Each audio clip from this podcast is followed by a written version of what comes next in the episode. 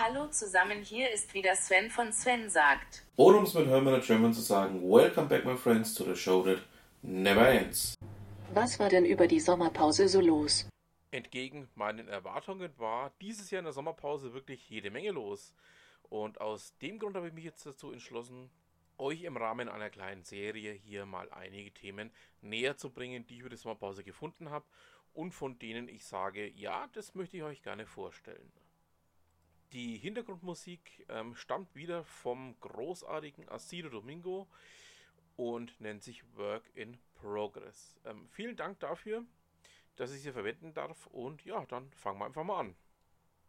Den folgenden Beitrag hat mir ja während der Sommerpause Ute Mündlein zugeschickt. Ähm, es ist ein Beitrag aus Business Insider, geschrieben von äh, Richard Felony und es geht darum, ähm, welche 16 ja, Möglichkeiten, die besten Möglichkeiten sind, das eigene Unternehmen oder die eigene Organisation ähm, im Bereich der Produktivität zu sabotieren.